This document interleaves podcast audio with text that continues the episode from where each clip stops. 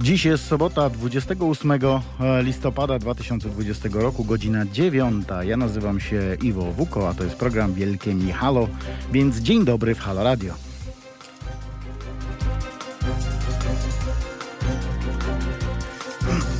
Szanowni Państwo, właśnie w tej chwili powinienem przedstawić mojego nowego współprowadzącego Macieja Sztura, na którego obecność bardzo się cieszyłem, bo jest to przecież bardzo ważny głos społeczny w kontekście tego, co od kilku lat dzieje się w naszym kraju, pomijając już fakt, że jest świetnym aktorem. Ale dzisiaj mieliśmy rozmawiać nie o filmach, a o sytuacji w Polsce. E, a jak to będzie wyglądało, powiem Wam za chwilę.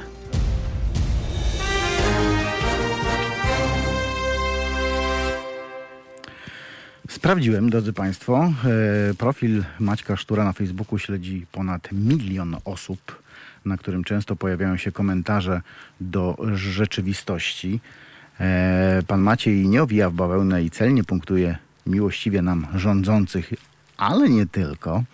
Celnie, e, celnie przede wszystkim mądrze, a bywa też wesoło i z sarkazmem, dlatego właśnie chcieliśmy, aby tu z nami dzisiaj był, bo jak to mówił Kazimierz Pawlak, mądrego, to i przyjemnie posłuchać. No tak, ale informacja dla Państwa jest taka, że pan Maciej Sztur e, niestety zachorował i leży w domu bez sił. Trzymamy mocno kciuki za pana Maćka i życzymy mu szybkiego powrotu do zdrowia. Niech odpoczywa i kuruje się. A co się odlecze, to nie uciecze i to jest druga informacja dla naszych słuchaczy, czyli taka, że pan Maciek obiecał, że jak tylko poczuje się lepiej i stanie na nogi, to pojawi się w naszym radiu i poprowadzi ze mną ten program. Zachęcam zatem do śledzenia naszej strony facebookowej, na której będziemy informować o nowym terminie programu Wielkie Michalo z panem Maciejem Szturem w roli współprowadzącego. Szanowni Państwo, wczoraj w godzinach 19.21 na antenie Halo Radia swój program prowadził Kuba Wątły, Przysłuchiwałem się uważnie, w szczególności pierwszej godzinie, w której gościem e, redaktora Wątłego był dr Andrzej Polaczkiewicz, ekonomista i autor pierwszych w Polsce kompleksowych szacunków dotyczących ilości pieniędzy, które co roku z naszej kieszeni pochłania Kościół katolicki. Słuchałem tego, co mówił pan e, dr Polaczkiewicz z otwartą ze zdziwienia szczęką. Jeśli ktoś z Państwa nie mógł wczoraj słuchać tego programu na żywo, to koniecznie musicie go odsłuchać z podcastów. A przypomnę tylko, że dzięki badaniom i wyliczeniom doktora Polaczkiewicza mogliśmy ruszyć z kampanią Ile kosztuje nasz, na, e, nas Kościół katolicki. To są naprawdę niebywałe pieniądze, które można by wydać w bardziej pożyteczny sposób. Według mm, szacunków pana Polaczkiewicza. Kościół katolicki otrzymuje z budżetu państwa w sumie 20 miliardów złotych, a należy doliczyć do tych pieniędzy tysiące hektarów ziemi oraz absurdalnie wysoką ilość nieruchomości, które przekazywane są Kościołowi katolickiemu lekką ręką i utracone przez budżet państwa pieniądze z tytułu niepłaconych przez kler podatków. Proszę sobie to wszystko pomnożyć choćby razy 20, czyli pierwsze lata XXI wieku i otrzymają Państwo przybliżoną, a nawet dużo zaniżoną sumę pieniędzy, jakie mogłyby trafić do szpitali, za które można byłoby wyposażyć szkoły w sprzęt, o którym uczniowie nigdy nawet nie słyszeli. Z tymi pieniędzmi można by zrobić wszystko, aby obywatelom tego kraju, mi, wam, naszym rodzinom, sąsiadom, przyjaciołom, przedsiębiorcom, emerytom, rencistom, e, ludziom z niepełnosprawnością, dosłownie wszystkim żyło się lepiej. Właśnie dlatego postanowiliśmy ruszyć w Polskę oznakowanym samochodem, za pośrednictwem którego pytamy Polaków, czy wiedzą, ile kosztuje nas Kościół katolicki. Oddajemy pieniądze sekcie, a tam sekcie, mafii oddajemy pieniądze, bo tak to trzeba nazwać. Według oficjalnej definicji mafia to zorganizowana grupa przestępcza o dużych wpływach, powiązaniach z osobami na różnych szczeblach władzy, policją, biznesem, prowadząca działalność gospodarczą finansowaną z przestępstw. To wypisz, wymaluj faceci w czerni z krzyżami na piersi, bo czyż nie dopuszczają się przestępstwa na nas, obywatelach tego kraju, zabierając nam nasze pieniądze, do których nie mają żadnego prawa, a to tylko najlżejsze przestępstwo, jakich się dopuścili na przestrzeni wieków, a nawet ostatnich dziesięcioleci. Jak napisał Onet Religia na swojej stronie, Kościół katolicki jest bez wątpienia największą terrorystyczną organizacją przestępczą o zasięgu międzynarodowym. A my, szanowni państwo, się po prostu nie zgadzamy na finansowanie jej z naszych ciężko zarobionych pieniędzy. Stąd też pomysł na kampanię, którą nazwaliśmy Ile kosztuje nas Kościół katolicki. W ramach e, tej kampanii wypuściliśmy w Polskę duże auto, które jest niczym wielki, jeżdżący billboard. To już e, czwarty tydzień tej kampanii społecznej. E, od 23 do 29 listopada nasze kampanijne auto przemierza ulicę Lublina do końca marca 2021 roku odwiedziliśmy kilk, odwiedzimy kilkanaście e, miast w całej Polsce, spędzając w każdym z nich 7 dni, ale też będzie to auto można zobaczyć w drodze do tych miast, czyli przemieszczające się z jednego miasta do drugiego. E, ta kampania jest możliwa wyłącznie dzięki Państwa zaangażowaniu finansowemu na stronie www.zrzutka.pl ukośnik kampania. A jak wygląda e, plan e, trasy na najbliższe tygodnie? Otóż z Lublina to auto przemieści się do Rzeszowa, gdzie ulicami tego miasta będzie poruszać się od 30 listopada do 6 grudnia. Potem przejedzie do Krakowa i Wadowic, tych Wadowic, od 7 do 13 grudnia, aż w końcu dotrze do Katowic, gdzie będzie widoczne na ulicach tego miasta od 14 do 20 grudnia. Po przerwie świąteczno-noworocznej nasza ciężarówka zacznie nowy rok od tygodnia spędzonego w Częstochowie od 4 do 10 stycznia 2021 roku, a potem Kielce 11-17 stycznia i Radom, który ponoć ma być nową stolicą województwa mazowieckiego od 18 do 24 stycznia. Przypominam, że nasza zrzutka będzie trwać nieprzerwanie, gdyż uważamy, że nasze auto z pytaniem, ile kosztuje nas Kościół, musi odwiedzić nie tylko duże miasta, ale też setki mniejszych ośrodków w całej Polsce. Jeśli podzielacie Państwo nasze zdanie, to prosimy o wsparcie tej kampanii na stronie www.zrzutka.pl ukośnik kampania. Jak już wspomniałem, a Państwo wiecie to od wczoraj, e, moim współprowadzącym miał być Maciej Sztur, ale pana Maćka dopadła choroba i musi się wyleczyć. Więc pozwolą Państwo, że dzisiaj sam będę się mądrzył do mikrofonu, choć sam w studiu nie jestem, bo nad realizacją czuwa dzisiaj nasz kolega realizator. E, bez niego i całej ekipy realizatorskiej nie moglibyśmy prowadzić tego radia, przynajmniej nie w tak profesjonalnym wydaniu. Dlatego nasi cisi koledzy, którzy siedzą gdzieś tutaj obok nas, e, czuwają na stole realizatorskim, a ja będę Państwa zagadywał do godziny 11. A co dzisiaj w programie?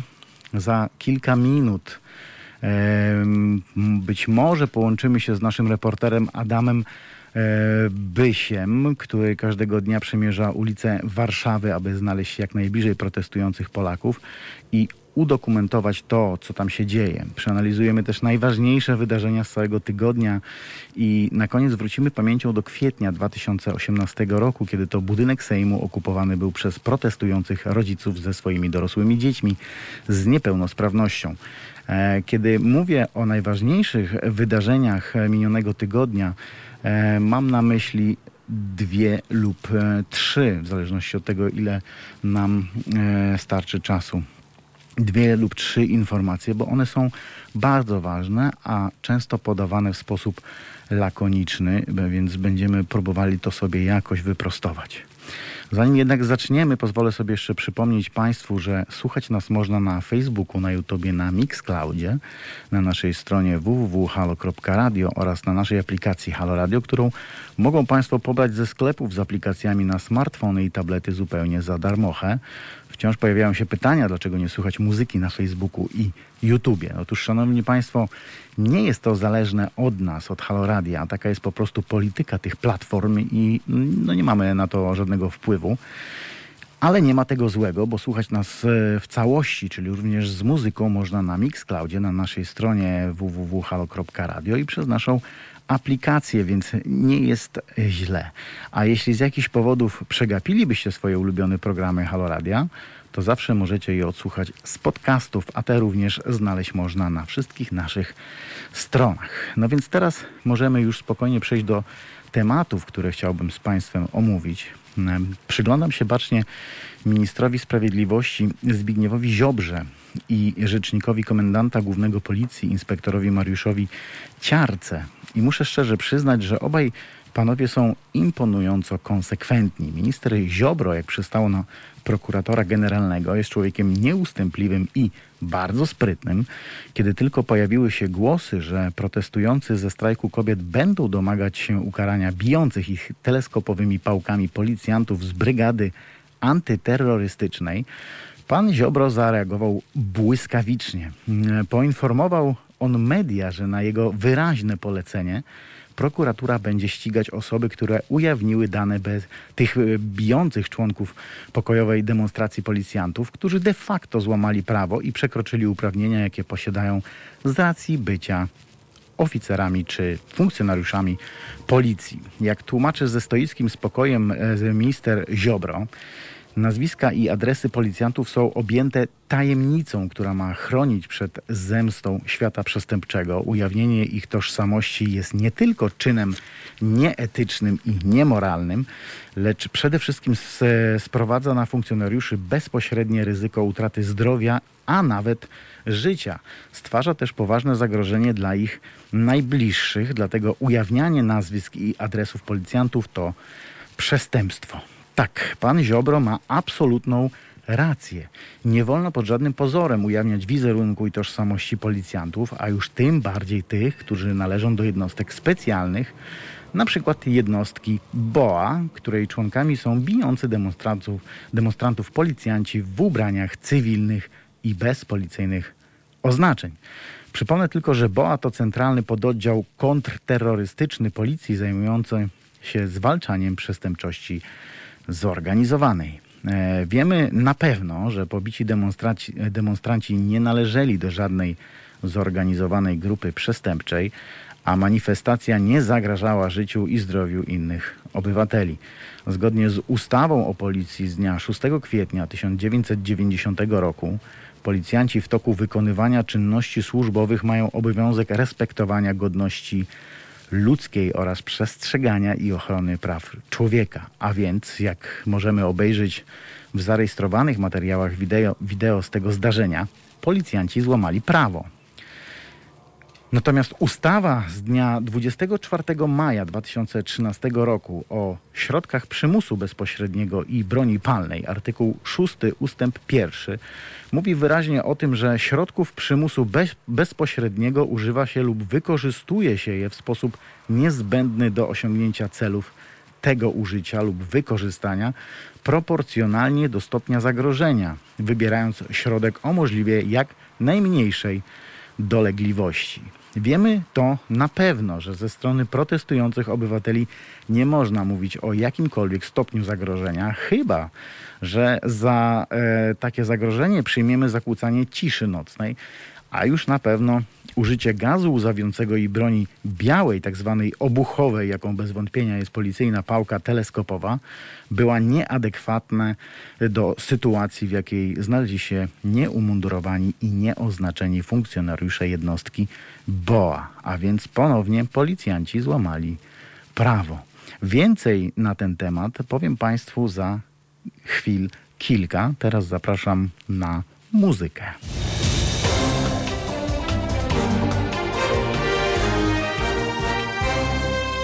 Halo Radio. Dzień dobry raz jeszcze. 28 listopada 2020 roku, godzina 9.22 minuty. Eee, Halo Radio w sobotę rano, czyli wielkie mi halo, gdzie komentujemy rzeczywistość. Dla tych, którzy e, włączyli sobie nasze radio teraz, przypominam, że miał z nami być Maciej Sztur, ale za nie mógł.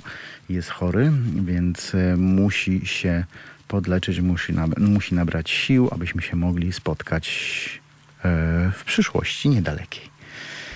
E, szanowni Państwo, e, ja tutaj Wam mówię teraz o policji i o panu Ziobro, który zapowiedział mm, ściganie osób, które udostępniają wizerunek i dane policjantów, którzy bezprawnie zaatakowali członków manifestacji strajku kobiet.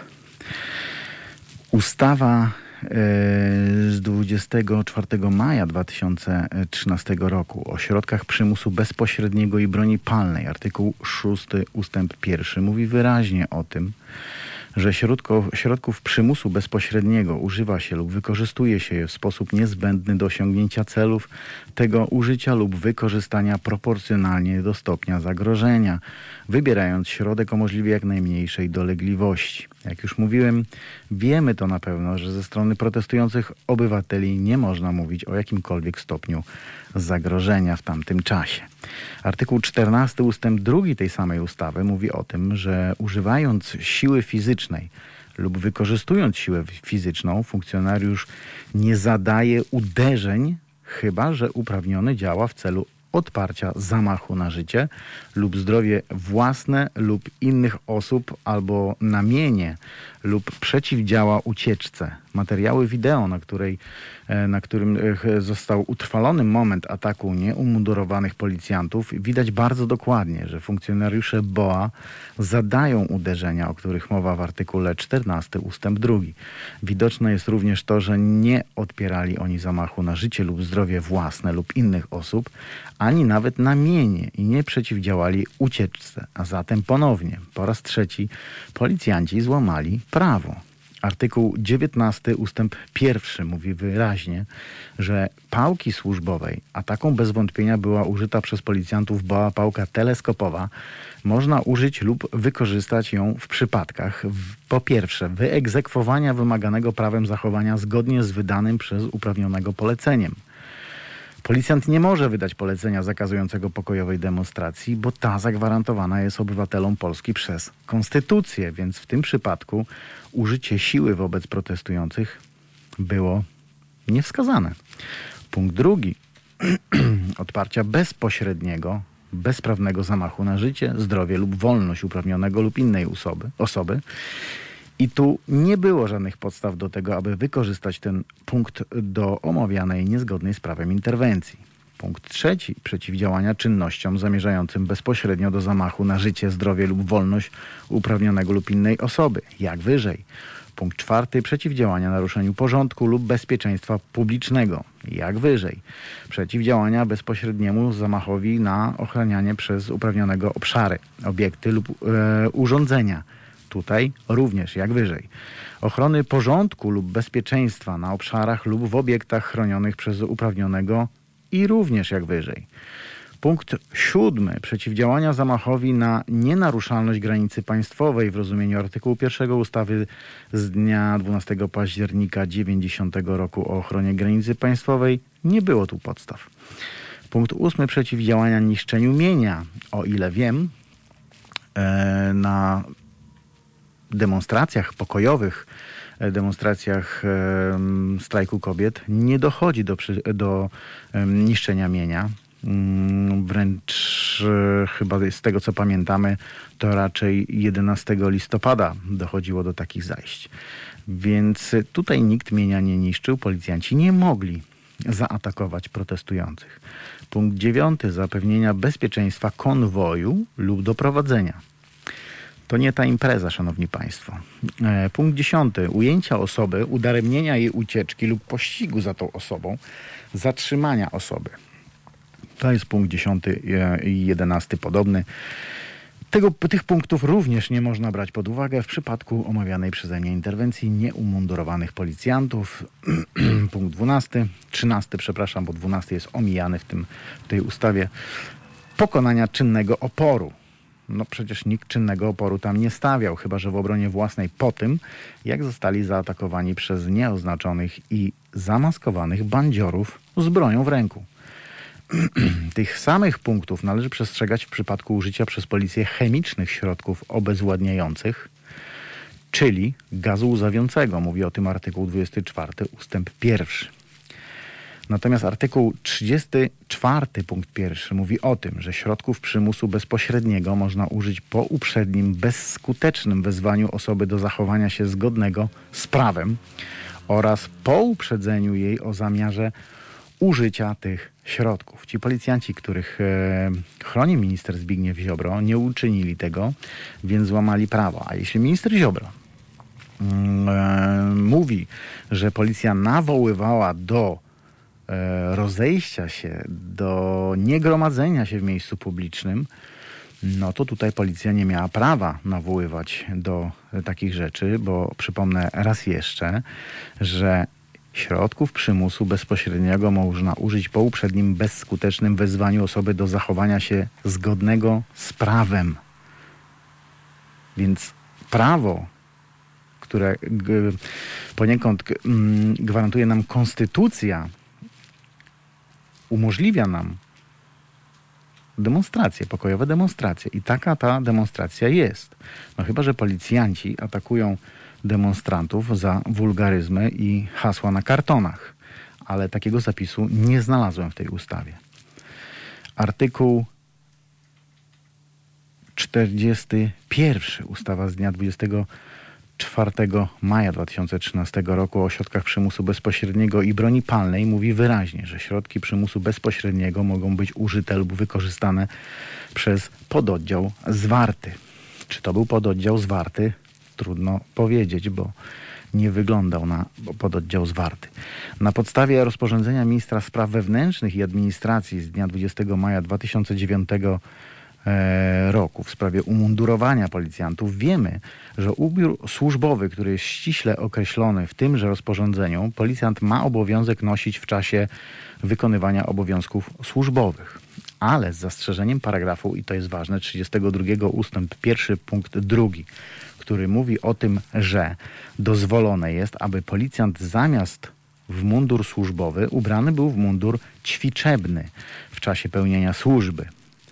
Uwaga, w centralnym pododdziale kontrterrorystycznym policji BOA.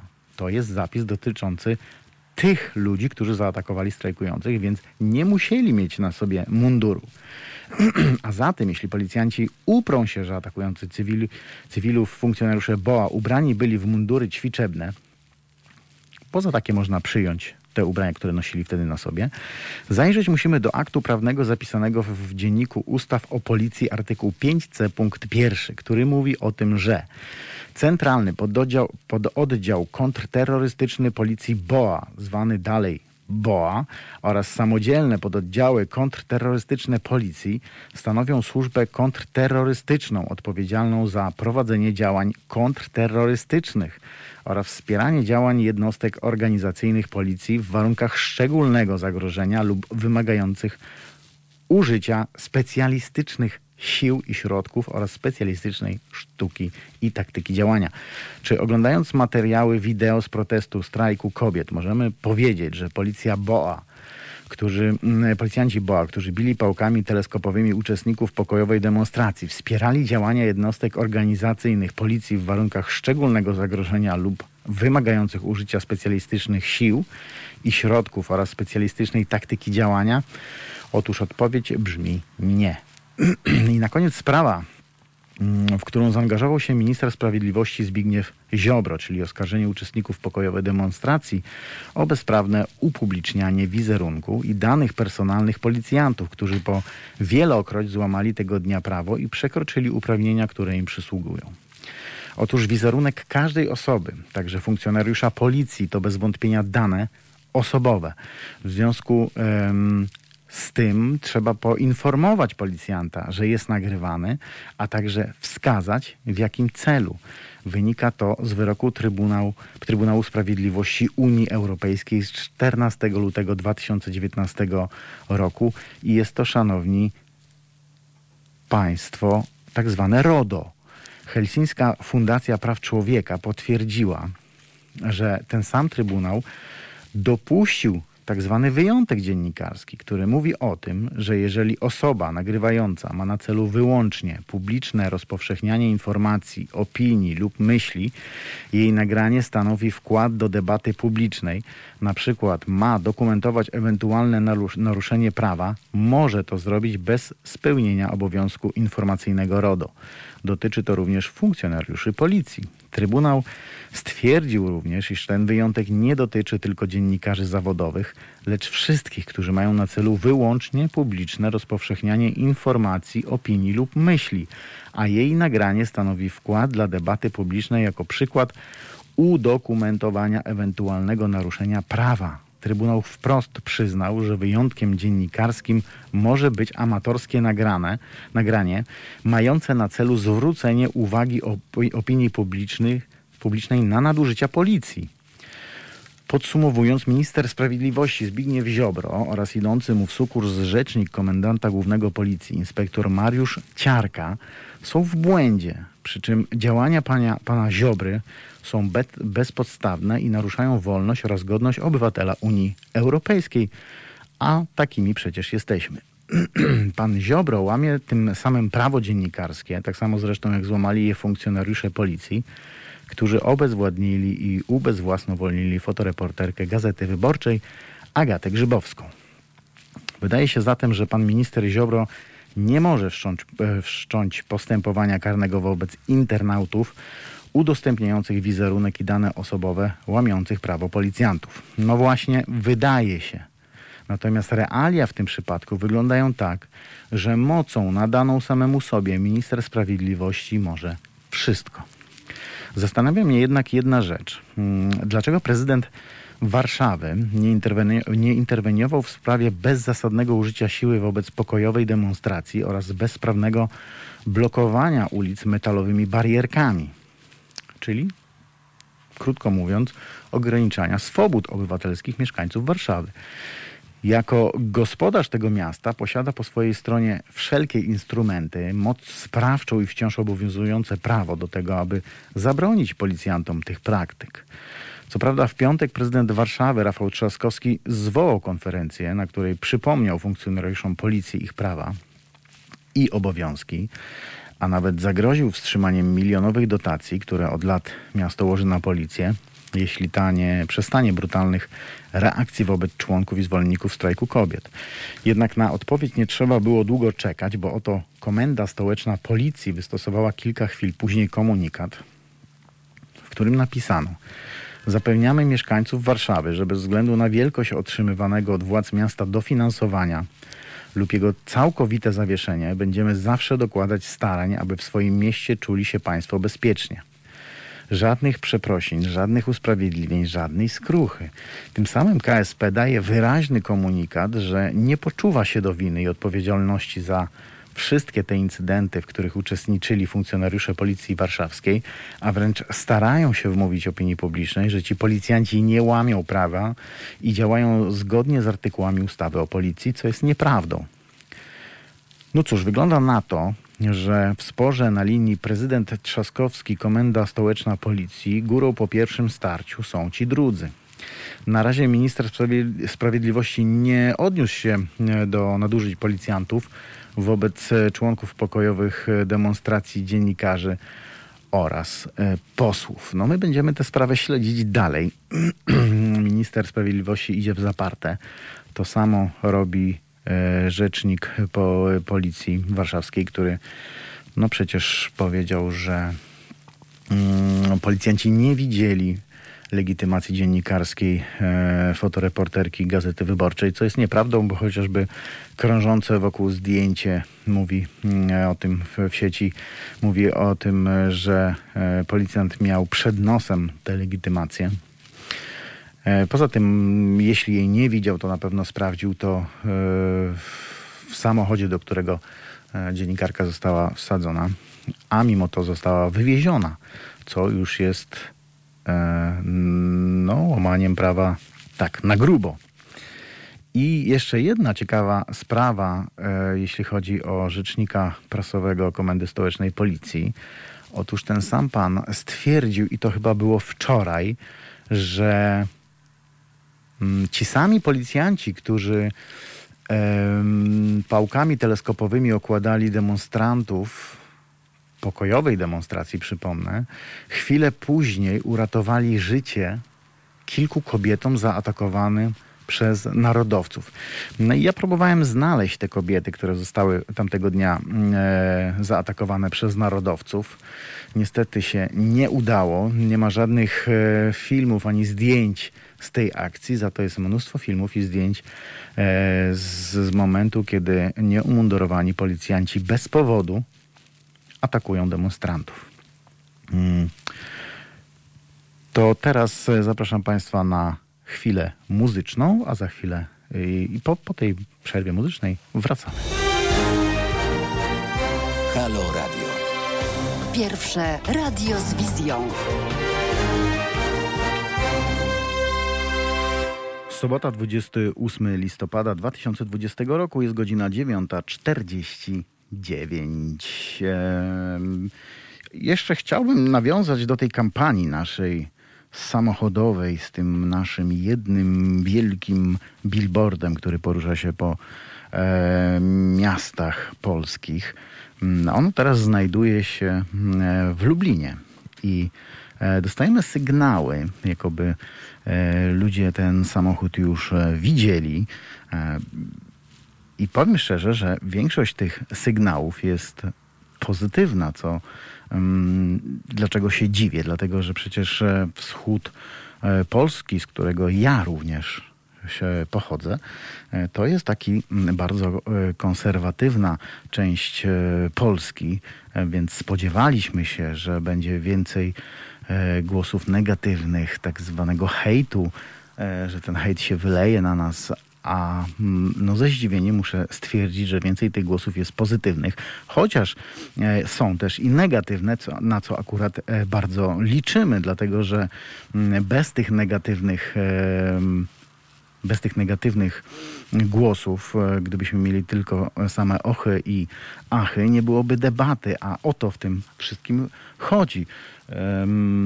Nasza kampania, ile, kosz, ile kosztuje nas Kościół e, roczny, rocznie, ile kosztuje nas Kościół katolicki, to jest przede wszystkim mm, kampania po to, aby e, poruszyć, aby, aby wyzwolić w ludziach e, chęć rozmowy na temat pieniędzy z budżetu państwa, które idą właśnie na Kościół E, katolicki. Więc um, przypomnę jeszcze raz, że e, ten samochód jest w Lublinie. E, potem będzie w Rzeszowie, Krakowie, Katowicach przez cały grudzień czyli 30, od 30 listopada do 6 grudnia w Rzeszowie, potem Kraków, Wadowice 7-13 grudnia, E, Katowice 14-20 grudnia, e, Kielce 11-17 stycznia, Radom 18-24 stycznia, ale to przecież, a i Częstochowa jeszcze wcześniej 4-10 stycznia.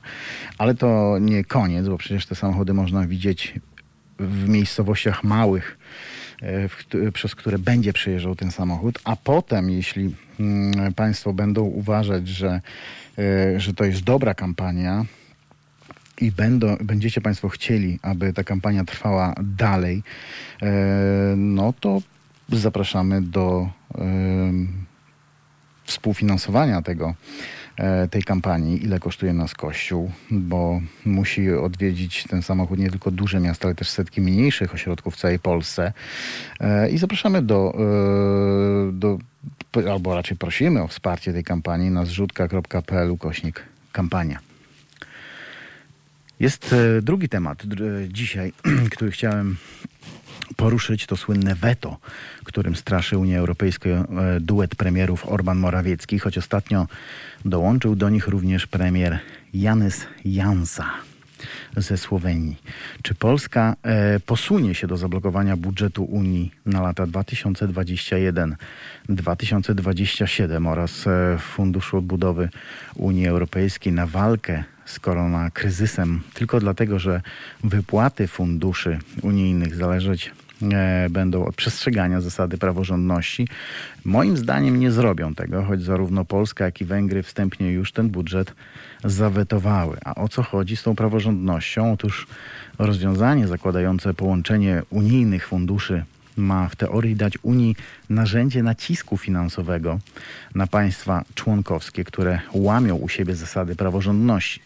Przeciwnicy takiego rozwiązania zauważają, e, że unijne dokumenty nie definiują nigdzie, czym jest praworządność i prowadzenie takiego rozwiązania, wprowadzenie takiego rozwiązania dałoby większym państwom Unii niemal nieograniczone możliwości nacisku na te mniejsze, gdyż niemal każdą ustawę dałoby się uznać za łamanie praworządności. To tak pokrótce, bo wchodząc głębiej w szczegóły tego konfliktu okazałoby się, i tak zresztą jest, że chodzi przede wszystkim o jeden zapis, który nie podoba się Prawu i Sprawiedliwości, czy też partii rządzącej Węgier, a który już dawno został zmieniony.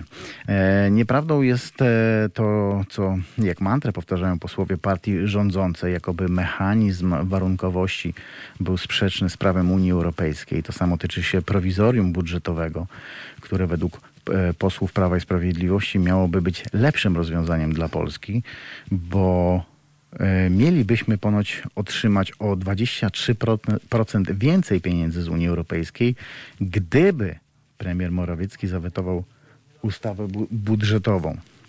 Premier opiera się na rozporządzeniach, które wygasają z końcem tego roku, więc zamiast tych wydumanych 23% więcej, tak naprawdę otrzymamy jakieś 80% mniej niż dostalibyśmy, gdyby polska ustawy nie zawetowała. Mówiąc w skrócie, e, zostaniemy bez kasy. Chyba, że dojdzie do kuriozalnej roszady, w której Polska ustawę zawetuje, Unia Europejska przyznanych nam wcześniej pieniędzy nie wypłaci, a na koniec zaczną się rozmowy i pertraktacje, w których Polacy wyciągną kolejne asy z rękawa, a Unia Europejska, mm, nie chcąc eskalować konfliktu, z, Polską rzuci na stół pieniądze i zacznie na nowo modyfikować ustawę o praworządności i dotacjach unijnych dla opornych sojuszników. E, to oczywiście scenariusz bliższy książkom z gatunku political fiction niż reality show, bo zdaje się, że polski rząd chce czegoś więcej. Czegoś, o czym nie informuje opinii publicznej, a nad czym toczą się dyskusje prawdopodobnie w kuluarach Parlamentu Europejskiego. O co chodzi? Co jest tym czymś, co powoduje takie zachowanie w obozie e, rządzącym. Pożywią uwidim, jak mawiają nasi bracia ze wschodu, a pieniądze z Unii i tak będą do Polski spływały, bo w przeciwnym razie e, grozi nam krach na rynku pracy i bezrobocie podobne do tego, jakie pamiętamy z 2003 roku, kiedy oscylowało ono w granicach 20%. I, i jestem przekonany, że hmm, rząd Prawa e, Polski, czyli Partia Prawa Sprawiedliwości, od, zdaje sobie z tego sprawę bardzo dobrze. E, co się tyczy współpracy Polski i Węgier e, w kwestii zawetowania ustawy budżetowej Unii Europejskiej, wydawać by się mogło, że oba te kraje łączy wspólny interes, ale no przecież nic bardziej mylnego. Cel Morawieckiego jest inny niż cel Orbana, a wspólna jest jedynie droga do tych celów. Węgrzy wielokrotnie wbijali klin między Polską a Unią Europejską. Trzeba również pamiętać, że Viktor Orban to cichy sojusznik Władimira Putina, czyli jednego z największych wrogów Polski zarządów Prawa i Sprawiedliwości. Węgrom znacznie bliżej do Rosji niż do Unii Europejskiej, a jedyne co trzyma przy niej hmm, e, Madziarów to pieniądze. Wspólny front polsko-węgierski przeciw Unii Europejskiej można dla lepszego zobrazowania porównać do piłki nożnej. Otóż e, proszę sobie wyobrazić, że Unia Europejska to taki gigant na futbolowym rynku, który renegocjuje warunki ze swoimi piłkarzami. Ten gigant posiada dwóch średniej klasy, ale solidnych napastników, których chętnie e, zostawiłby u siebie, ale tylko wtedy, jeśli przyjmą warunki stawiane przez klub. E, tajemnicą Poliszynela jest natomiast, że możliwości że możliwości tego klubu są również ograniczone, zarówno prawnie, jak i poprzez tak zwaną Radę Zawodników, którzy bacznie się całej sytuacji przyglądają. Zatem pewne jest, choć głośno się o tym nie mówi, że klub pójdzie na pewne ustępstwa tylko jednemu z tych z dwóch zawodników. Drugi natomiast będzie musiał przyjąć warunki umowy narzucone przez swojego dotychczasowego prac e, pracodawcę, albo ani nie dostanie podwyżki, ani nie odejdzie z klubu, ani też nie zagra przez najbliższy sezon w żadnym z meczy lecz grzać będzie ławę i to w dodatku z pensją dużo niższą niż dotychczas. I teraz pytanie, który zawodnik zyska, a który straci?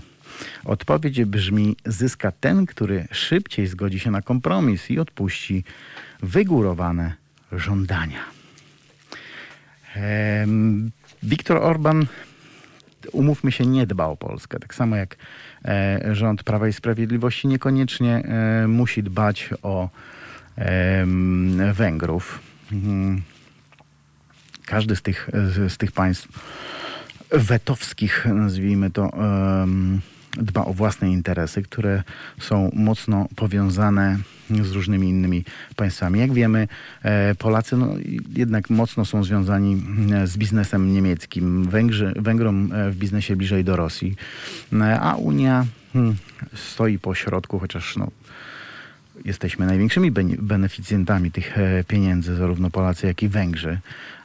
Niezrozumiałym jest więc, dlaczego ktoś sobie wymyślił, aby tych pieniędzy nie otrzymać, a jeszcze straszyć ludzi pol-exitem, czy węgro-exitem, madziaro-exitem. Mm, To nie jest e, dobry pomysł, żeby próbować w ten sposób szachować Unię Europejską. A teraz, proszę Państwa, chciałbym zaprosić do rozmowy naszego korespondenta Adama Byśka. Halo, Adamie. Dzień dobry, dzień dobry, dzień dobry Państwu, jesteśmy. Wczesna godzina, piękny dzień sobota, słucham Państwa. E, Dzień dobry, Adamie. Powiedz e, nam, jak to wczoraj wyglądało z Twojego punktu widzenia, jeśli chodzi o ten technostrajk? Oj, i dużo się naprawdę działo. Można powiedzieć, że Warszawa stała dziś wczoraj e, w rytm muzyki techno. Zacznę od tego, że mm, cały plan pierwotny zakładał, że spotkamy się dziś w sobotę, ale że chcieliśmy ominąć policję, że ci, którzy to organizowali, e, to inicjowali, chcieli ominąć ten, tą możliwość blokady e, dróg dojazdowych pod docelowy punkt spotkania. Ten e, technoprotest przeniósł się e, pod Sejm dzień wcześniej. Oczywiście ludzie o tym byli poinformowani na stronie wydarzenia, które założył jeden z poznańskich e, DJ, DJ e, Matchew i wówczas no, ludzie spotkali się pod e, Sejmem. Natomiast policja ubiegła jednak organizatorów i rozdzieliła tą grupę na dokładnie trzy niezależne od siebie grupki oddalone. Jedna około 300, 300 metrów, to w okolicy e, Pałacu Miłostowskich i druga oddalona od nieco większy dystans, nieco dłuższą drogę, bo pod teatrem dramatycznym te trzy grupy były od siebie oddzielone kordonem szczelnym policji, co skutecznie uniemożliwiło im złączenie się pod jedną sceną, która stała właśnie przy ulicy Wiejskiej. Ludzi przy Wiejskiej dużo nie było, ponieważ większa grupa właśnie stała pod tym teatrem dram- dramatycznym i pod pałacem, o którym mówiłem wcześniej. Natomiast to nie przeszkodziło ludziom w dobrej zabawie. Całe wydarzenie trwało około trzech godzin pod Sejmem e, dwóch i pół godziny pod Teatrem Dramatycznym, a przy Pałacu Miłostowskich około e, również dwie, od dwóch i pół do trzech godzin. Warty uwagi jest fakt, że, zatrzyma, za- że zatrzymanych e, w ramach e, próby dotarcia e, na ten protest, e, dokładnie przy ulicy Wiejskiej, było dokładnie siedem osób. Te osoby już zostały zwolnione z aresztu. Miało to miejsce około godziny 23. Takie informacje do nas dotarły właśnie o tej e, porze. Ciekawym jest również fakt, że trzech z siedmiu tych zatrzymanych to była reprezentacja tak zwanych obywateli RP, to jedna z organizacji, która nosi tak, ma taką, a nie inną nazwę, aczkolwiek nieustannie i nieodłącznie cały czas wspiera inicjatywę protestu strajku kobiet, a także pokrewnych wydarzeń e, dziejących się na terenie Warszawy właśnie w związku z tym ogólnopolskim e, strajkiem kobiet. A czy wiemy, co było powodem zatrzymania tych osób?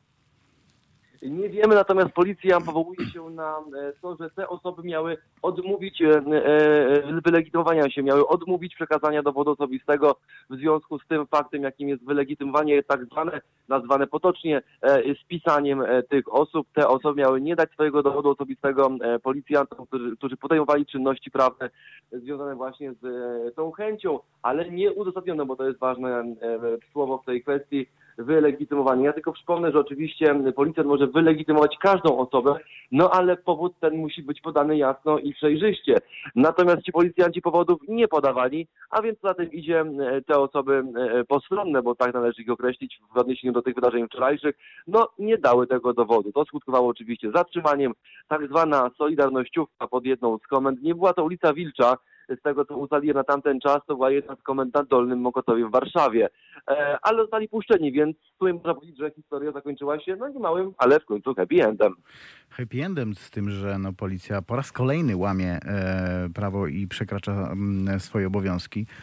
Bo przecież prawo o policji mówi wyraźnie, że policjant musi podać podstawę prawną, do, e, kiedy chce wylegitymować obywatela kraju naszego. E, pełna, pełna zgoda. Ja też chciałem podkreślić Iwo e, e, swoją historię, bo to jest o czym mówić. Wczoraj przy samym końcu, gdy ta konsola była już chowana, gdy kable od konsoli były odpinane, a głośniki wyłączane od prądu, e, podszedł do mnie jeden z komendantów. Na pewno Państwo i Ty kojarzysz go z wielu tak zwanych konferencji prasowych pod komendą stołeczną policji.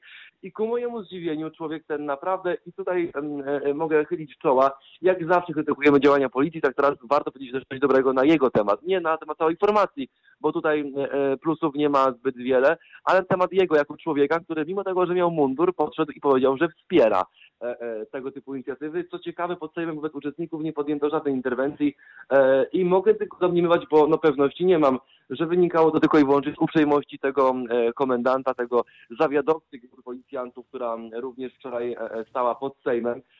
Więc również taki, taka krótka, ale treściwa historia z uśmiechem na twarzy i mundurem niebieskim w tle. Nie, nie będziemy ujawniać nazwiska, bo nie chcemy robić przykrości. Wiadomo, że hmm, co mogłoby się wydarzyć, gdyby jego nazwisko padło na antenie radia, więc e, no, e, odpuścimy. Powiedz Adamie, czy ty dzisiaj się wybierasz na e, demonstrację jako mm, e, nasz e, reporter, dlatego że dzisiaj przypada 102. rocznica uzyskania przez kobiety prawa mm, wyb- praw wyborczych. E, I dzisiaj ma być też protest przeciw brutalności policji. Oczywiście Iwo, nie byłbym sobą, gdybym nie odniósł się do naszego zawodu. I ty i ja jesteśmy dziennikarzami, a jak wiemy, ten zawód e, wymaga nie tylko wiele poświęcenia, ale też e, no, zabiera nam dużo czasu prywatnego, mimo tego, że jest sobota. Ktoś powie, no przecież to weekend, do pracy się nie chodzi. No nie w tej robocie, no nie w tym zawodzie. My tutaj pracujemy 24 godziny na dobę, 7 dni w tygodniu, a nawet i dłużej, bo nie jedną nockę w redakcji się tak zwane zarywa. Więc oczywiście, odpowiadając- na Twoje pytanie, jak najbardziej będziemy dzisiaj e, pod e, Sejmem, będziemy tam, gdzie będzie działo się e, dużo. To w końcu Warszawa, a rocznica 102 odzyskania przez kobiet praw wyborczych, no nie jest datą w kalendarzu, którą można ominąć, koło której można przejść obojętnie. Więc oczywiście od myślę godziny 13-14 będziemy z naszym mikrofonem radiowym Halo Radio na ulicach Warszawy w wielu ważnych miejscach, w tych punktach, gdzie będzie działo się dużo. Jestem pewien, że e, dzisiejsze wydarzenia, na ulicach stolicy nie będą e, wyglądały tak jak e, wydarzenia z 11 listopada, czyli no, kontrastujące eventy, kontrastujące spacery do tych spacerów i tak zwanego przejazdu neonazistów w Warszawie. Nikt tutaj nie zapowiada podpalania mieszkań, nikt tutaj nie mówi o blokowaniu głównych arterii miasta przy pomocy petard, rad i kastetów. Natomiast dużo osób mówi o tym, że tego dnia, czyli dzisiaj, przejdzie się po Warszawie na tak zwany spacer y, i e, będzie manifestować swoje zadowolenie z tego, że to już 102 lata od e, daty, gdy kobiety uzyskały prawo wyborcze. Mnie zaskakuje prywatnie jedna rzecz, e, że no, żyjemy w XXI wieku i po tylu latach wydaje nam się e, dziwne i niezrozumiałe to, że ktoś kiedyś, te właśnie 102 lata temu mógł myśleć, że kobiety praw wyborczych mieć nie powinny.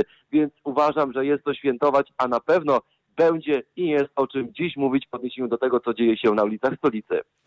No tak, ale dzisiaj m, już e, widać, em, policja się, zresztą mamy takie informacje, że policja już się koncentruje w pewnych częściach e, miasta, bo to już jest godzina e, 7 minut po 10, więc e, to już, już tuż, tuż. E, Ty mówisz, że od godziny 13, tak? Zaczyna się Takie informacje można znaleźć w tej e, słynnej aplikacji Telegram. Ja polecam Państwu, jeżeli jesteście Państwo z Warszawy, by dołączyć do tego grona, ponieważ tam e, no, niewątpliwie najświeższe doniesienia e, prosto spod palców tych, którzy inicjują te wydarzenia, a jazdy się do kobiet organizują, bo tam są organizacja, padło, przypomnę, e, dokładnie w środę, e, podczas sytuacji pod Menem, gdy e, same wtedy jeszcze inicjatorki nazwały siebie organizatorkami z imienia i nazwiska nie już spacerów, a protestów, więc tutaj mówimy o organizacji pełnoprawnego protestu. Te informacje, które się pojawiają tam są niewątpliwie najnowsze. Ja cały czas za Państwa je śledzę i analizuję, no bo tego wymaga moja praca, a także no, potrzebuję tych danych po to, by wiedzieć, gdzie i o której godzinie stawić się z mikrofonem, gdzie dołączyć do tego ścisłego epicentrum tych wydarzeń, gdzie emocje eskalują, a napięcie jest niemałe. To jak chodzi o odpowiedź na Twoje pytanie, od kiedy i gdzie można się pojawić. Natomiast owszem, ja teraz jechałem z moim przyjacielem, e, który również grał wczoraj w ramach tego protestu e, na dworzec centralny, bo ten wracał do Poznania i widziałem również w okolicy Mogotowa, tutaj jest ulica Cybernetyki, jest również słynna Galeria Mokotów, e, dalej rondo ONZ, rondo europejskie i tu również no, te patrole są wzmożone, również radiowozów na ulicach miasta, mimo że jest to dość spora odległość od centrum Warszawy, jest znacznie więcej niż normalnie. Może jeszcze Mokotów nie świeci się na niebiesko, no bo jest w sumie jeszcze dzień, ale myślę, że gdyby e, no, to słońce już zachodziło, to na pewno więcej na ulicach byłoby kolorów niebieskich niż e, tych słynnych żółtych barw, które zostawiają nam latarnie miejskie. To jak chodzi o, e, o ten okolice centrum Warszawy, widziałem na zdjęciach, widziałem również na swoim na skrzynce wysiek małpa halo.radio wiele zdjęć od słuchaczy, od słuchaczy, którzy wysyłają mi te ujęcia. Spacerując po Warszawie, chociażby dwa zdjęcia z krakowskiego przedmieścia, gdzie świątynia tutaj na, na tym wlocie koło UW jest już no może nie zablokowana, ale na pewno otoczona radiowozami policji. Kolejnym takim miejscem wartym uwagi i, i, i naszej atencji e, jest plac zamkowy, który również no teraz świeci się na niebiesko. To wynika ze zdjęć, które dostaję na skrzynkę swoją relacyjną mailową. E, nie widziałem zdjęć pod Sejmu, natomiast no, mogę wnioskować, że te, te główne punkty, te kluczowe punkty związane właśnie nieodłącznie z polityką, decyzją Trybunału, na pewno również e, na chwilę obecną e, są zabezpieczane przez te patrole prewencyjne Policji Stołecznej. Dobrze, rozumiem, że będziesz się kontaktował e, z nami nie, nieprzerwanie dzisiaj przez cały dzień, e, szczególnie po godzinie 13, kiedy protest się zacznie. Będziesz zdawał relacje na żywo, tak? Jak najbardziej, Iwo, tego wymaga nasza praca i nasza umowa pomiędzy Tobą, nami prowadzącymi i słuchaczami, bo obiecaliśmy i dalej dotrzymujemy słowa, że najświeższe wieści tylko na antenie Halo Radio prosto z kulminacyjnych miejsc stolicy. Dziękuję Ci bardzo za e, kontakt z nami i do usłyszenia na żywo z protestu, czy z marszu, czy z, ze spaceru. Dziękuję. Dziękuję również serdecznie, pozdrawiam Państwa i oczywiście hashtag to usłyszenie na antenie tylko i wyłącznie Halo Radio. Dzięki. No jak Państwo e, sami e, słyszeli, zapowiada się dzisiaj ciekawie, ciekawy dzień. 102 rocznica e, uzyskania czy odzyskania e, praw wyborczych przez e, kobiety. 102 lata temu ktoś pomyślał o tym, że wszyscy ludzie są równi, że wszystkim ludziom bez względu na płeć, bez względu na różnice, jakiekolwiek różnice, wszyscy jesteśmy ludźmi i wszystkim należą nam się równe prawa. 102 lata temu, powtórzę. Dzisiaj jakby niektórzy ludzie o tym zapomnieli, wydaje się, i mm, tych pra te prawa są nam odmawiane, szczególnie co po niektórym. Także będziemy e, słuchać tego, co do powiedzenia ma e, nasz kolega Adam z, z, tego, co się dzieje na ulicach e, Warszawy. I przypomnę, że ten protest dzisiejszy to nie jest tylko mm, marsz e, świętowania, świętujący 102. E, rocznicę uzyskania praw wyborczych przez kobiety, ale również to jest protest przeciwko brutalności policji.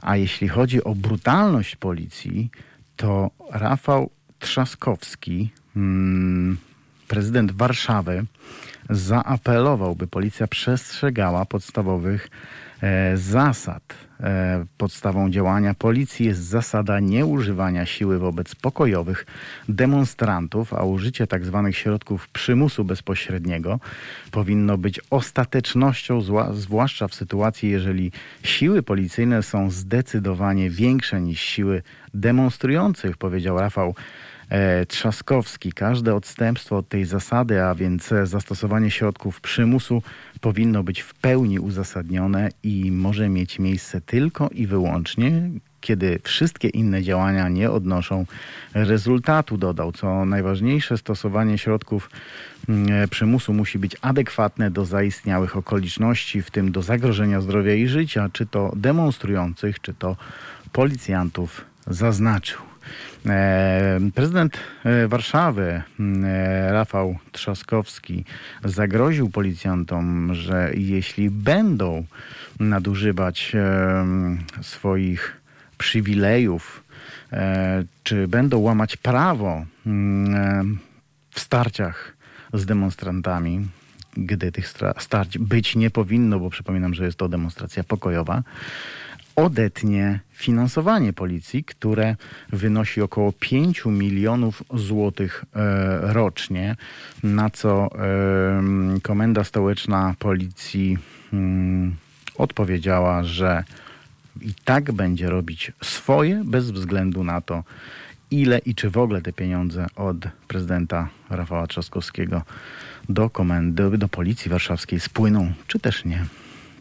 No to zobaczymy, jak dzisiaj policjanci e, dadzą e, radę i jak się będą zachowywać, bo to jest protest przeciwko nim, więc tak naprawdę e, no, może być może być różnie, bo to policja będzie ochraniać czy zabezpieczać protest, który jest wymierzony przeciw nim.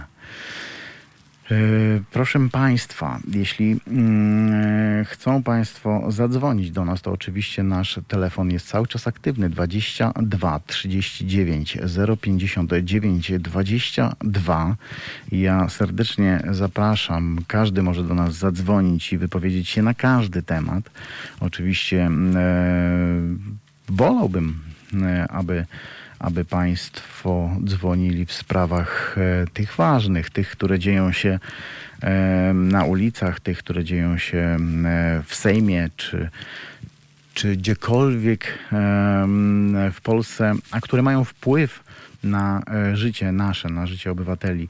W tych trudnych przecież czasach covidowych i jeszcze w dodatku ta słynna sprawa z naszym rządem, który, no jakby na to nie patrzeć, zamiast zająć się tym, co najważniejsze, a najważniejsza jest walka z koronawirusem, robi um, różne uniki od, e, od tej walki, zaniżając liczbę chorych i co udowodnił jeden dziewiętnastolatek, e, zaniżając liczbę testów z niewiadomych powodów, e, ciesząc się co jakiś czas, że te zachorowania maleją, co jest nieprawdą, bo one e, w kontekście ty, e, tego, ile jest tych testów robionych i jakie to są testy, to ten, chyba jest wzrost, a nie spadek. Ja mam wrażenie, że gdyby tak porządnie to policzyć, tak jak się,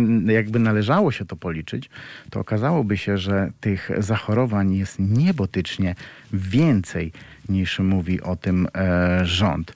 A dlaczego tak mówi? Otóż mm, prawdopodobnie chodzi o to, że, e, a nawet na pewno chodzi o to, że rząd robi wszystko, aby jednak nie wprowadzić lockdownu, który może się okazać kulą, strzałem w kolano tego rządu, mm, choć wydaje się, że e, jeśli ten wzrost zachorować będzie, będzie windował w górę, to jednak jest to nieuniknione. Mm, jest jeszcze e, druga strona medalu, bo przecież taki lockdown to, to zamknięcie wszystkiego, wszystkich sklepów, restauracji, wszystkich urzędów, wszystkich obiektów kultury. E, więc wydaje się, że gospodarka mogłaby tego nie wytrzymać. Nikt tego oczywiście nie chce nie, nie, nie podejrzewam e, partię rządzącą o to, by mm, do tego dążyła, wręcz przeciwnie, ale i my e, tego nie chcemy, mm, bo wiemy, czym to się może e, skończyć. Ale jeśli ta pandemia ma e, zbierać dalej śmiertelne żniwo i tych zachorowań ma być coraz więcej, to wydaje się, że może się przynajmniej okazać w przyszłości, że nie będzie innej możliwości jak wprowadzenia totalnego lockdown, lockdownu. E, w sobotę 28 listopada, czyli dzisiaj, strajk kobiet po raz kolejny wyjdzie na ulicę Warszawy. E, jak mówiłem wcześniej, data protestu ma wymiar symboliczny. Tego dnia świętowana jest 102. rocznica uzyskania przez Polki praw wyborczych. Jak zapowiedziały przedstawicielki ogólnopolskiego strajku kobiet, dzień ten będzie nową datą świętowania polskiej niepodległości. Strajk kobiet w Warszawie odbędzie się pod hasłem w imię matki, córki, siostry. Protest rozpocznie się o godzinie 15 na rondzie Dmowskiego, jak podają media, które przez e, przedstawicieli OSK nazywany jest Rondem Praw Kobiet. Następnie manifestanci przejdą ulicami Warszawy. Niewykluczone, że pojawią się pod domem e, Jarosława Kaczyńskiego na Żoliborzu lub pod Sejmem. Trasa zostanie podana około pół godziny przed rozpoczęciem protestu. Uczestnicy e, wyrażą swój sprzeciw wobec agresji ze strony służb państwowych. Będzie to odpowiedź na działania funkcjonariuszy, którzy między innymi podczas protestu 18 listopada na Placu Powstańców Warszawy użyli wobec protestujących gazu oraz e, pałek. Na miejscu pojawili się wówczas e, również zamaskowani antyterroryści, o których mówiłem wcześniej. Jak będzie w sobotę 28 listopada? Hmm, zobaczymy. Będzie nam relacjonował na żywo nasz kolega redaktor Adam Bysiek. Strajk kobiet w Warszawie e, będzie relacjonowany na żywo co 15, 20, może 30 minut. Pewnie wszystko zależy od tego, jak sytuacja będzie się rozwijać. My oczywiście zapraszamy do słuchania e, Halo Radia, bo e, od 11 e, z Państwem przywita się, o 11 przywita się z Państwem Jarosław Szczepański. Po nim e, za mikrofonem zasiądzie Marek Jóźwik, następnie Mariusz Gzyl od godziny 15, Wiktor Niedzicki od godziny 17 i na koniec o godzinie 19 Jerzy Nasierowski. A we wszystkich tych e, programach, pra, przynajmniej od godziny 13, czyli od programu, który będzie prowadził Marek Jóźwik, prawdopodobnie, a nawet na pewno będzie e, łączył się z naszym studiem Adam Bysiek, nasz reporter z ulic Warszawy, który będzie w samym centrum ogólnopolskiego strajku kobiet. Szanowni Państwo, zaproszę Państwa teraz na muzykę, abyśmy sobie posłuchali kilku fajnych rytmów. I za chwilę wracamy, bo jeszcze mamy coś do powiedzenia.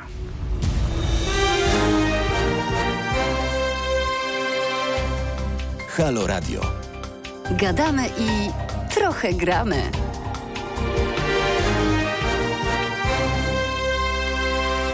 Sobota, 28 listopada 2020 roku, godzina 10.27. Jak Państwo, jeśli Państwo dołączyli do nas teraz i widzą na naszym Facebooku czy YouTubie, e, że od godziny 9.11 program prowadzi Iwo Wuko i Maciej Sztur, to śpieszę z informacją, że Maciej Sztur niestety, e, ale mm, dopadła go choroba i musi się kurować, musi się wyleczyć, abyśmy mogli mm, ten program razem wspólnie poprowadzić w przyszłości. E, trzymamy kciuki oczywiście za pana Maćka, e, żeby ta choroba mm, przeszła bardzo szybko, bez żadnych komplikacji, żeby pan Maciej wyzdrowiał i no i kontynuował swoją fantastyczną pracę, ale też, żeby pojawił się u nas, czy pojawiał się u nas e, zdrowy i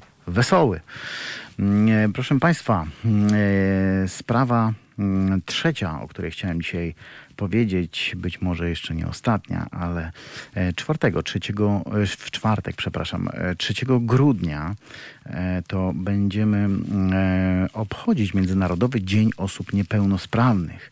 Ja bym bardzo chciał, abyśmy o tym pamiętali nie tylko tego 3 grudnia, ale żebyśmy pamiętali o osobach niepełnosprawnych e, przez cały rok, bo to są ludzie tacy jak my, z tym, e, że mm, no, mają pewne e, problemy zdrowotne, e, których e, prawdopodobnie, a nawet na pewno nie da się wyeliminować i będą, i ci ludzie muszą żyć z tym e, przez całe swoje e, życie. Ale to nie znaczy, że mamy o nich zapominać, że mamy ich dyskryminować, czy mamy ich uważać za innych. To są, jeszcze raz powiem, to są tacy sami ludzie jak my, albo my, powinienem powiedzieć, jesteśmy takimi samymi ludźmi jak e, oni. Wszyscy jesteśmy równi, wszyscy mamy te same e, prawa, ale e, ta niepełnosprawność e, bywa na e, różnych poziomach i są tacy, którzy potrzebują naszej pomocy, więc więc nie, nie pomagajmy im tylko tego 3 grudnia, pomagajmy im przez cały rok i pamiętajmy o nich przez cały rok. A my mamy e, telefon od e, Waldemara. Halo, halo? Halo, panie redaktorze, bo ja bym chciał jeszcze tak trochę się cofnąć się na temat Węgier. To Słucham tak, pana. Mimo, że pan Orban e, z naszym panem tym Morawieckim trzyma stamę. Ale jaka jest sytuacja na Węgrzech? Takie mam pytanie. Czy tam też Kościół katolicki tak dominuje w tym kraju? Bo z tego co wiem, to chyba nie. I Węgrzy pod tym względem nie muszą wywalać masę pieniędzy na tę instytucję. Nawet wiem, że ponoć Węgrzy i Czesi to są najwięksi producenci filmów, no można tak powiedzieć, nomen omen erotycznych, chociaż to jest bardziej pornografia. No, jak tu, niech mi pan odpowie, jak jest sytuacja z religią na Węgrzech, bo tego nie wiem na przykład. Wie pan, e, jeśli chodzi o mm, sprawę e, kościoła na Węgrzech, Chodzi o Kościół, tak, tak. To mm, katolików, z tego co, co kojarzę, jest blisko 60% ludności. E, Potem 20% to jest węgierski kościół reformowany i chyba trzecią siłą jest kościół ewa- ewangelicki na Węgrzech. Potem jest jeszcze kilka em, innych e, religii, e, kościołów, które em, liczy się po przecinku 0 przecinek i jakieś tam dziesiątne Mhm, i, ułamki po prostu. i setne to są ułamki. A jak, Tak. a jak jest e, z dopłatami? Powiem szczerze, że nie wiem, jak jest e, z pieniędzmi e, państwowymi, e, ale z tego, co śledzę Orbana i, i co widzę, jakim jest człowiekiem, myślę, że ten człowiek nie zgodziłby się po prostu na takie dofinansowania Właśnie. z budżetu Właśnie. państwa kościoła na Węgrzech, nasi jak nasi. strumieniami, jak to na waszym właśnie tym wodzie e, jest tym, tym reklamowym, że strumieniami na kościół różne Mhm. politycy i tak dalej przesyłają. Tam tego nie ma. I w ogóle ja panu powiem, Węgrzy to zawsze mieli lepszy poziom życia, nawet za komuny. To się nawet jeździło się na Węgry pohandlować, bo miałem znajomego, który to czynił. A poza tym dla miłośników płyt winylowych powiem, że najpiękniej nagrywała ta właśnie węgierska Pepita, słynną Omegę. Ja miałem wydanie The Beatles, też wydane na Węgrzech. Świetna jakość po prostu. Chyba najlepiej nagrywane płyty w całej Europie, nawet tej zachodniej. No i tak na koniec powiem, że szkoda mi tego Ben Kolaszka odeszedł, lider zespołu Omega Mhm. kilkanaście chyba dni temu. No to na tyle co, co do Węgier właśnie. Ale oni zawsze byli dob- mieli dobrą gospodarkę, nawet za komuny tam było. Powiem panu tylko, że e, em, jest taki zapis, jakoby Węgry mają system finansowania kościołów oparty na podatku. W okresie e, komu- Właśnie. komunizmu państwo skonfiskowało znaczny majątek kościoła rzymskokatolickiego. Po 90 roku kościołom przyznano rekompensaty na podstawie specjalnej ustawy, zgodnie z którą mogły się one ubiegać o zwrot budynków przyjętych po 1948 roku, więc to jest podobnie jak u nas. Przyjęta w następstwie umowa ze Stolicą Apostolską w 1997 roku. Ustawa przewidywała możliwość przekształcenia wartości nieodzyskanych majątków w wirtualny fundusz udzielający No, rocznych wypłat na rzecz danego Kościół- kościoła. U nas Kościół odzyskuje majątki jeszcze za cara zabrane gdzieś tam za rozbiorów po prostu, więc dobrze, to ja nie będę już y, dużo mówił, powróćmy do tego dnia niepełnosprawnych. Dobrze. No, u nas się dużo takich niepełnosprawnych przebija wątek z to kurort i tutaj ludzie się leczą, właśnie leczyli, bo kuracjusza u nas nie uświadczy przez ten koronawirus, no niestety. No tak, jest, jest to Także jakiś... Pozdrawiam wszystkich. Dzięki bardzo za telefon.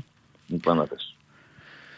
Dzięki. E, Nasz telefon 22 39 059 22. Gdyby Państwo chcieli zadzwonić i z nami porozmawiać, podzielić się opinią na tematy e, wszelakie, e, no to e, wracamy e, z, z państwa, które się nazywa Węgry albo Hungaria, jak to woli, bo tak kiedyś też mówiono na to państwo.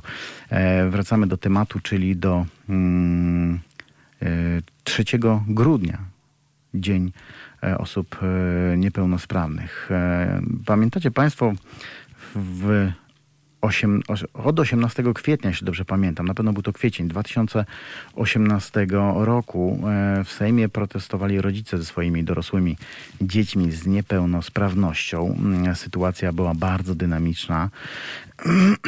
E, Była to kontynuacja protestu z marca 2014 e, roku. E, Tu chodziło przede wszystkim o pomoc państwa, e, finansową pomoc, o mm, miejsca też, e, w których mm, ci niepełnosprawne, e, dorosłe dzieci, ale też nie, tylko dorosłe, e, mogłyby przechodzić mm, skuteczną czy adekwatną rehabilitację do, do, do swoich schorzeń. Mm, e, Różnie to bywało. Tam e, osi- 18 bodajże kwietnia to był pierwszy dzień e, protestu i rodzice oraz ich dorosłe dzieci z niepełnosprawnością rozpoczęły protest, e, stacjonarny w holu głównym Sejmu. To było 18 osób chyba na początku przyjechało do Sejmu na zaproszenie posłanki nowoczesnej pani Wielgus. Tym samym rodzice dorosłych dzieci z niepełnosprawnością odwiesili ten protest e, z, tysiąc, e, z 2014 roku. Mm, Komitet protestacyjny rodziców osób niepełnosprawnych domagał się wprowadzenia dodatku rehabilitacyjnego dla osób z niepełnosprawnością, niezdolnych do samodzielnej egzystencji po ukończeniu 18 roku życia w kwocie 500 zł miesięcznie bez kryterium co ważne, bez kryterium dochodowego. Rodzice osób z niepełnosprawnością domagali się również zrównania kwoty renty socjalnej z najniższą rentą z ZUS z tytułu całkowitej niezdolności do pracy wraz ze stopniowym podwyższaniem tej kwoty do równowartości minimum socjalnego obliczonego dla gospodarstwa domowego z osobą z niepełnosprawnością. E, Komitet zwrócił się w tej e, sprawie do prezydenta, e, premiera i prezesa PiS. Pełnomocnik rządu do spraw osób niepełnosprawnych w tamtym czasie Krzysztof Michał, Michałkiewicz zaproponował protestującym spotkanie w Centrum Partnerstwa Społecznego Dialog, a rodzice odrzucili propozycję. Mm, Tam e, dochodziło do różnych e, przepychanek, e, jeśli chodzi o propozycje czy, czy mm, to przede wszystkim propozycje, bo jedni mm, mieli swoje postulaty, drudzy się na to nie zgadzali. Ci drudzy, to oczywiście mówię o, e, o rządzie, ci się nie zgadzali, wysuwali swoje e, propozycje, na które się znowu nie zgadzali e, rodzice tych dzieci niepełnosprawnych. Trwało to mm, dosyć długo, bo chyba do maja albo i dłużej. Chyba skończył się 25 maja. Politycy opozycji podpisali pakt w sprawie realizacji czte, czterech postulatów na rzecz osób niepełnosprawnych. E, Tym samym zobowiązali się do wprowadzenia, gdy e, przejmą władzę comiesięcznego dodatku rehabilitacyjnego w wysokości 500 zł dla osób z niepełnosprawnościami niezdolnych do samodzielnej egzystencji po ukończeniu 18 roku e, życia. E, protestujący opiekunowie osób niepełnosprawnych zaproponowali, by wypłata 500 złotow- złotowego dodatku na życzenie nastąpiła od kolejnego roku, czyli 2019. Minister Rafalska odpowiedziała, że zanim zapadną decyzje, najpierw musi być przyjęte nowe orzecznictwo. E, Jak to było, Państwo pamiętają. Nas dochodzą słuchy tu, jakoby e, rząd, z którym e, protestującym negocjowali czy domagali się lepszej opieki dla ludzi niepełnosprawnych. Albo nie robi nic, albo robi niewiele w tej sprawie i nie wywiązuje się ze wszystkich deklaracji, więc chodzą słuchy, że ten protest może znów wrócić. Czy wróci do Sejmu? Patrząc na to, jak policja obstawia Sejm, e, raczej jest to wątpliwe, e, chyba, chyba że znów na zaproszenie któregoś z posłów czy którejś z posłanek. E, Tak to jest z tymi naszymi ludźmi z niepełnosprawnością, że mm, e, w każdym kraju, nie tylko w Polsce, może nie w każdym, ale w większości krajów, że są marginalizowani z niewiadomych e, powodów, chociaż e, no, na pewno sytuacja się e, zmieniła diametralnie od tego, co było 20, 30 czy 50 lat temu, ale wciąż nie jest to tak, jakbyśmy sobie tego e, życzyli. Mm, Także mam nadzieję, że jednak Państwo wezmą sobie do serca ten, ten mój apel, aby nie tylko myśleć o niepełnosprawnych 3 grudnia, e, ale przez e, cały rok, ale też należy pamiętać, że 3 grudnia to jest ten właśnie dzień, kiedy należy się szczególny szacunek osobom niepełnosprawnym, bo jest to Międzynarodowy Dzień Osób Niepełnosprawnych. E, Dobrze, proszę Państwa, jeszcze mam dla Państwa pewne mm, informacje odnośnie e, tego, co się działo przez ostatni tydzień, ewentualnie no, te, Państwo śledzą te informacje na bieżąco w dzisiejszych czasach. Nie jest to trudne oczywiście.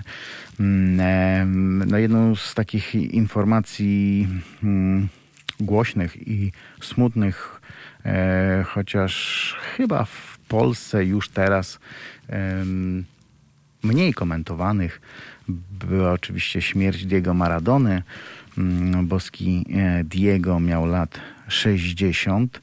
E, Ta informacja mm, szerzyła się na forach internetowych mm, jak błyskawica tego dnia, kiedy ta informacja się ukazała e, w Argentynie po raz, e, po raz pierwszy, potem się to rozlało po całym świecie. No oczywiście smutek, smutek, ale w Argentynie i w Neapolu, gdzie e, Diego Maradona święcił największe e, triumfy klubowe, mm, doszło do mm, spotkań kibiców na ulicach, które były potem rozganiane przez tamtejszą policję no, z wiadomych powodów e, covidowych. E, Doszło do zamieszek e, i przepychanek. Cóż począć, jednak tam też, tam trochę jest inne prawo oczywiście w tych Włoszech, ale mm, również politycy się wypowiadają, że nie można rozganiać siłą policji protestujących czy świętujących jakiekolwiek wydarzenie, czy, czy ludzi, którzy się spotykają, żeby uczcić pamięć e, zmarłego piłkarza w tym przypadku, bo również nie został wprowadzony e, stan wyjątkowy, który miałby ograniczyć e, prawo i swobodę poruszania się obywateli e, Włoch. I tutaj od razu zrobię taką dygresję do tego, co e, rozmawialiśmy z naszym reporterem Adamem. E, Muszą Państwo wiedzieć, że kiedy policjant chce wylegitymować jakiegokolwiek obywatela, czy nie obywatela, czy człowieka, który się znajduje na terenie Rzeczypospolitej Polskiej, ma do tego prawo, a naszym obowiązkiem jest okazanie tego dokumentu, ale tylko w sytuacji wtedy, kiedy policjant poda e, podstawę prawną do takiego legitymowania. Więc to trzeba pamiętać. Jeśli poda taką mm, podstawę prawną, Państwo musicie, jesteście zobowiązani e, podać im swoje e, dane, ale nie musicie przyjmować mandatu, jak to było w ostatnich dniach. Dochodziły nas słuchy, że mm, e, ci młodsi protestujący, którzy tak no, niekoniecznie chcieli się stawiać policjantom, wykłócać się z nimi, a też nie znają do końca tego prawa, e, mm, przyjmowali mandaty, które teraz niestety, ale muszą zapłacić. Więc jeśli e, taki mandat zostanie na Państwa nałożony z jakiegokolwiek powodu, z którym się nie zgadzacie, chociażby pro, w trakcie protestów przecież spotykamy się, jest zakaz zgromadzeń, tylko że ten zakaz bardziej powinien być rekomendacją, a nie zakazem. Zakaz można wprowadzić wtedy, kiedy, kiedy rząd e, polski wprowadzi stan wyjątkowy. Takiego stanu nie wprowadził, więc nie może zakazywać ludziom e, zgromadzenia. E, więc e, w tym przypadku nie musicie przyjmować mandatu. Sprawa zostanie skierowana do sądu i z tego, co mm, słyszę w różnych mediach, E, gdzie wypowiadają się sędziowie, e, te mandaty będą, te wnioski będą odrzucane.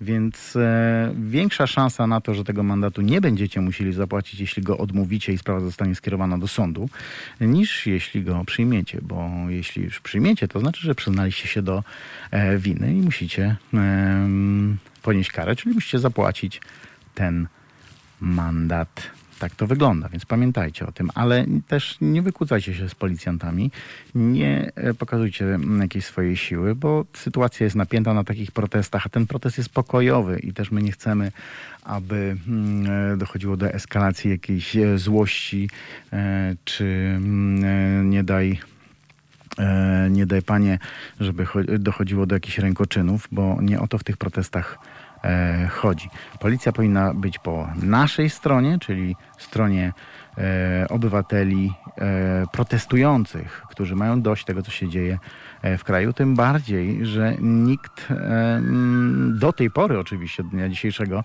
nie protestował przeciwko policji. Dzisiaj się to zmieni. Dzisiaj Policja sama jest temu winna, e, na co przecież są dowody. E, jest winna temu, że dzisiaj ta demonstracja jednak e, przerodzi się w, w strajk przeciw brutalności policji. Ale nie dawajmy im ku temu powodów.